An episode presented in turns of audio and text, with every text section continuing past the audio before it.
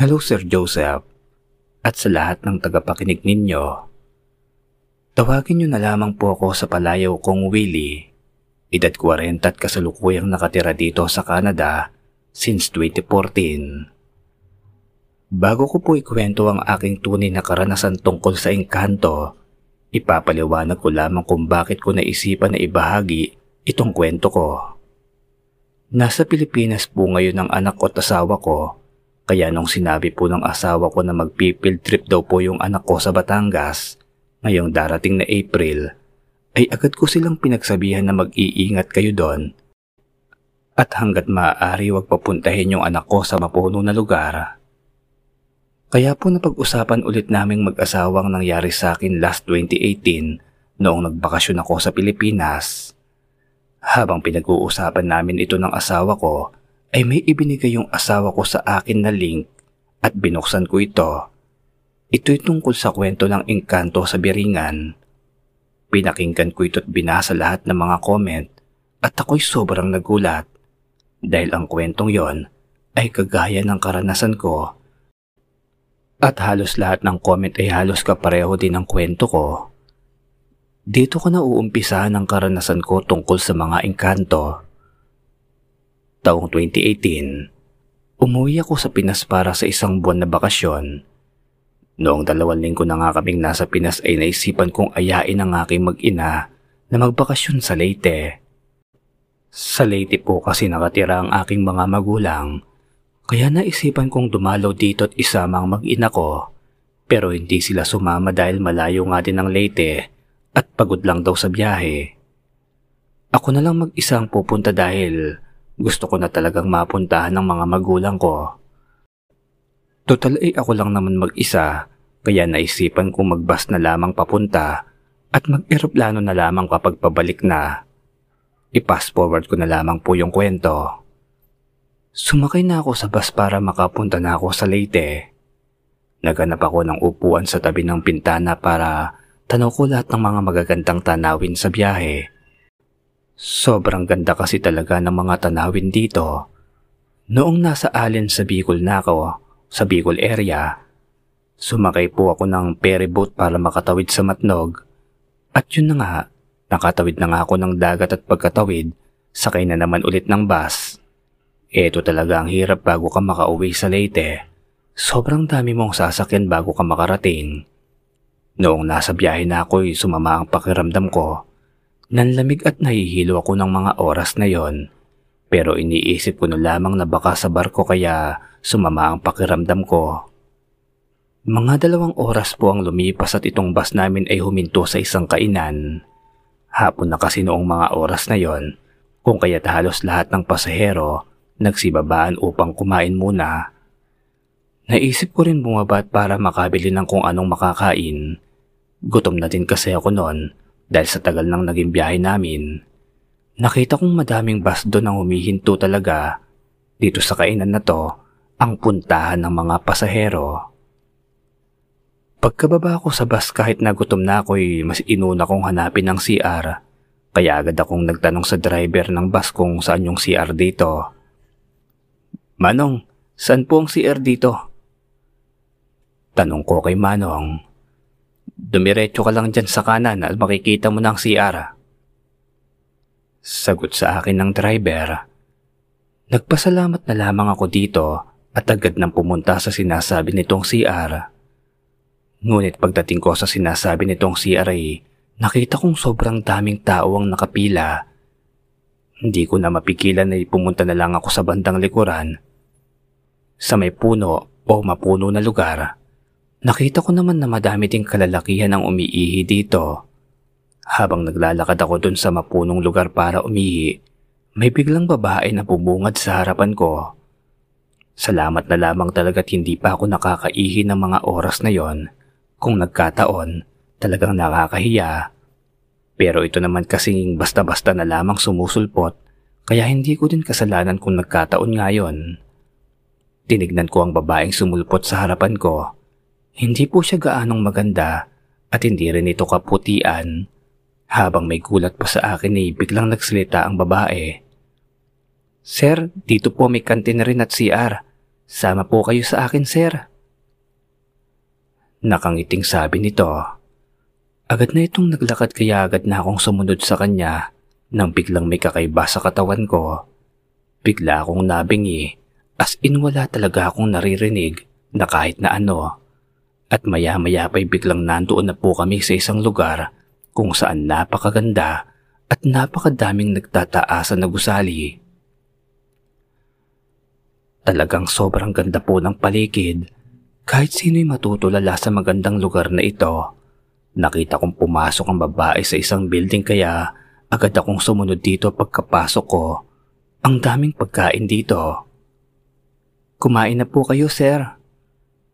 Sabi ng babae. Tinignan ko ang mga pagkaing madaming prutas na hindi ko pa nakikita basta sigurado akong prutas yon at kagaya ng ibang kwento'y may kanin na kulay itim at kulay puti na mahaba ang butil. Pero hindi ko alam kung bakit wala akong takot na nararamdaman ng mga sandaling yon. Ang bait naman kasi ng babae. Pero hindi pa rin ako kumain kahit na sobrang sarap tignan ng mga ito. Noong hindi ako kumain, lumabas kami at ipinasyal niya ako sa buong lugar. Paikot-ikot lamang kami.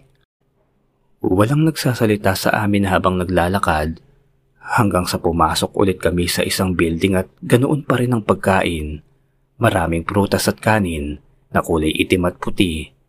Halos pare-parehas lamang sa una naming pinuntahan. Habang naglalakad kami nagsalita na ako at nagpahinto sa kanya. Kailangan ko nang bumalik dun miss, baka maiwan ako ng bus. Sabi ko sa babae. Agad naman itong lumingon sa akin sabay-sabing, Sige po sir, paglabas mo dito, maglakad ka lang ng diretso at yung kanan na pinto ang bubuksan mo. Sabi ng babae. Sinunod ko naman ang sinabi niya at nagpasalamat. Hanggang sa nagulat na lamang ako, nagising ako sa isang barangay hall sa isang barangay ng Samar. Pagkagising ko, agad akong tumayo para puntahan yung bus na akala ko'y nasa labas lang. Pero pagtayo ko, Bumagsak ako dahil sa sobrang hina ng katawan ko. Yung tuhod ko, nanginginig ng sobra. Hindi talaga ako makalakad. Hanggang sa may lalaki at babae doon sa barangay ang umalalay sa akin na nakaupo sa kung saan doon at sabay akong humiga. Sir, ano pong nangyari sa inyo? May nakakita po kasi sa inyo doon na tulog kayo sa isang tabi, kaya dinala kayo dito sa barangay hall. Mahabang sabi ng isang tauhan nila. Nagulat ako noon dahil hindi ko alam kung ano bang nangyayari. Napansin nila na gulong-gulo din ako kaya pinainom nila ako ng tubig.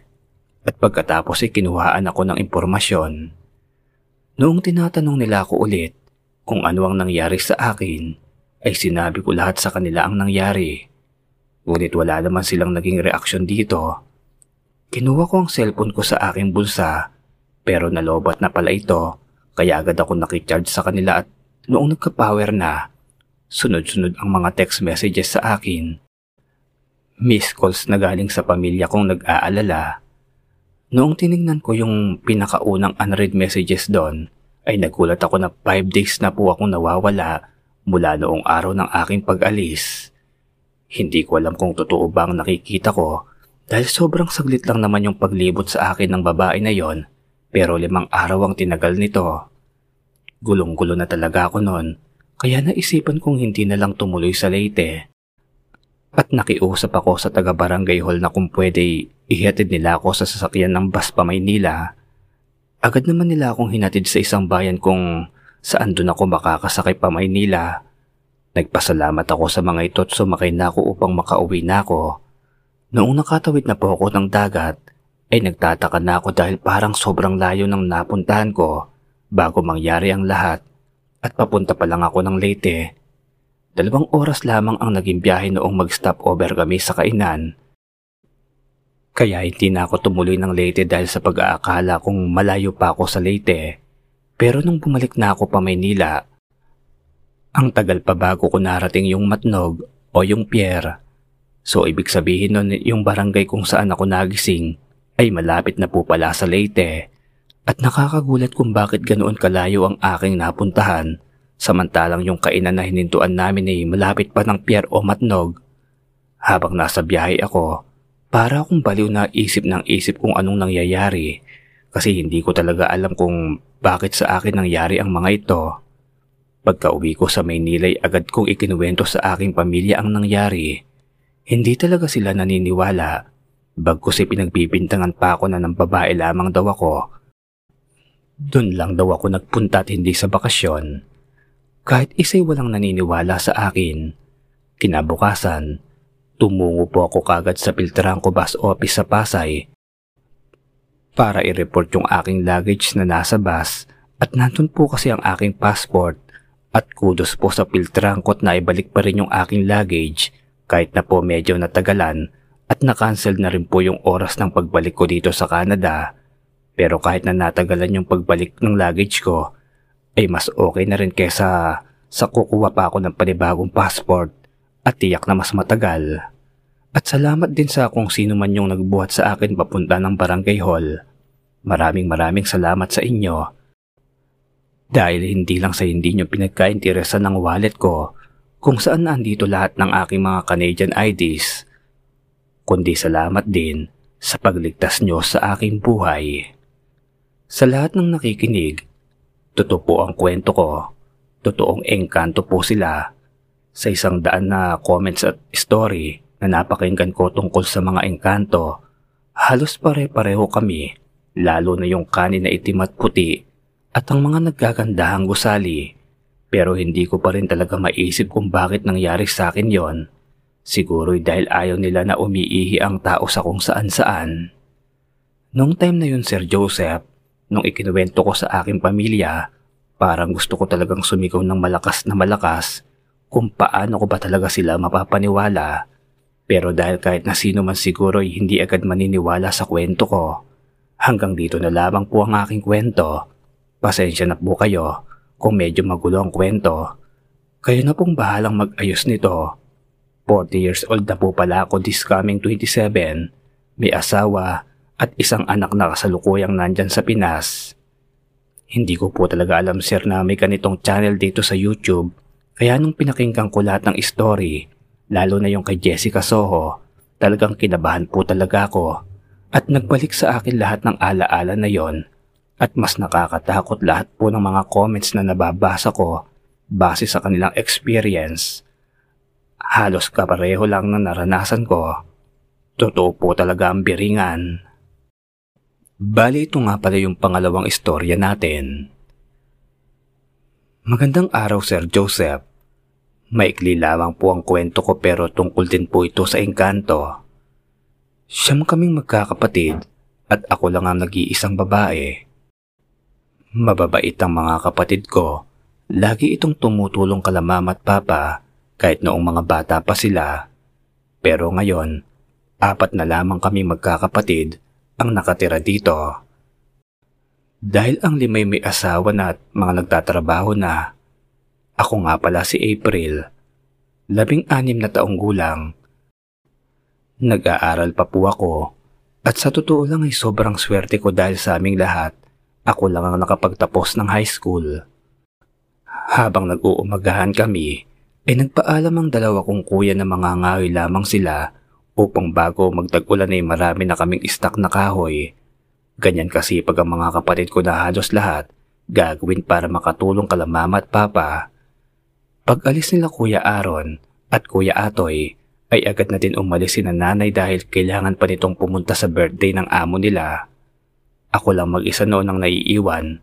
Alam ko naman kasi nasaglit lang mangawi sila kuya kaya hindi na ako sumama pa sa kanila o kala nanay.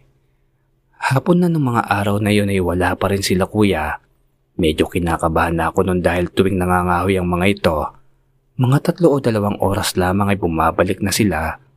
Pero ngayon, ilang oras nang nakakalipas ay wala pa rin ng dalawa.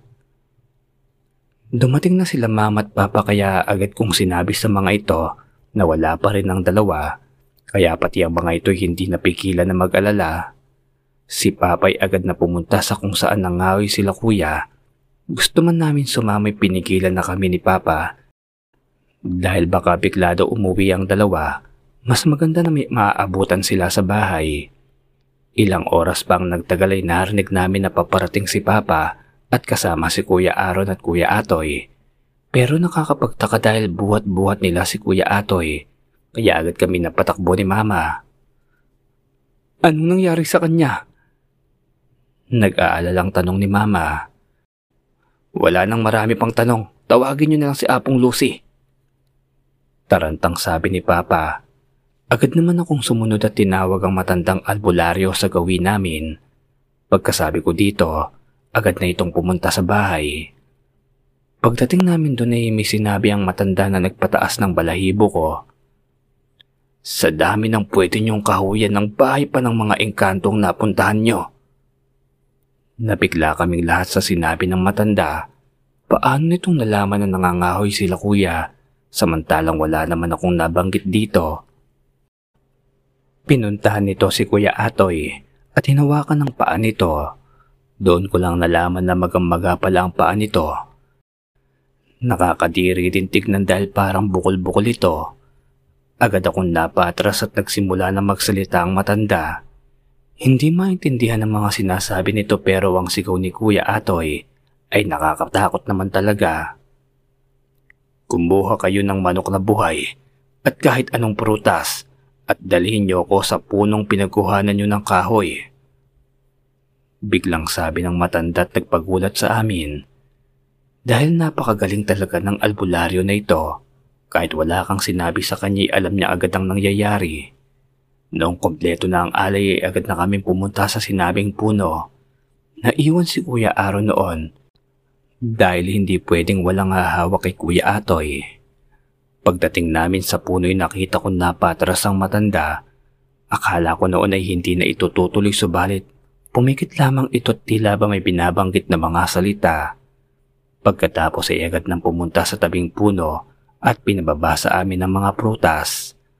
Ang albularyo naman ay kinuwang manok at pinutol ang ulo. Sinalo nito ang dugo ng manok sa baso at sinama sa mga prutas na alay. Pagkatapos nito ay kumuha ito ng dahon at dinikit sa puno. Dinasalan niya ito agad na lumuhod pagkatapos ng lahat ng kinawa nito. Saka na rin kami umuwi. Pinuntahan agad nito si Kuya Atoy. Nagulat kami noon nang makita na hindi na masyadong maga ang paa nito. Agad na dinikit ng albularyo ang dahon sa paa ni Kuya Atoy na naging dahilan ng pagsigaw ni Kuya Atoy. Habang sumisigaw ito, ay pinipigilan siya ni Papa at Kuya at ang albularyo tuloy lamang sa pagsasalita. Hindi pa nito ang daon at kusang nabaklas sa paa ni Kuya at laking gulat namin lahat nang wala nang pamamaga sa paa nito. Agad na tumayo ang albularyo at aalis na ngunit may salita muna itong naiwan. Tuwing mangangahoy kayo ay lagi kayong nagpapaalam sa puno dahil maraming engkanto ang nakatira dito. Pagkatapos nito ay agad na itong umalis. Ilang araw na din ang nagdaan mula nang mangyari ito kay Kuya Atoy. Pag uwi ng albularyo noon ay parang wala man lamang nangyari sa kuya ko. Pero mula din ang araw na yon ay lagi na kaming nakikiraan at nagpapaalam sa mga puno dahil sa sinabi ng albularyo. Hanggang dito na lamang po ang aking kwento Sir Joseph. Maraming maraming salamat po sa inyo.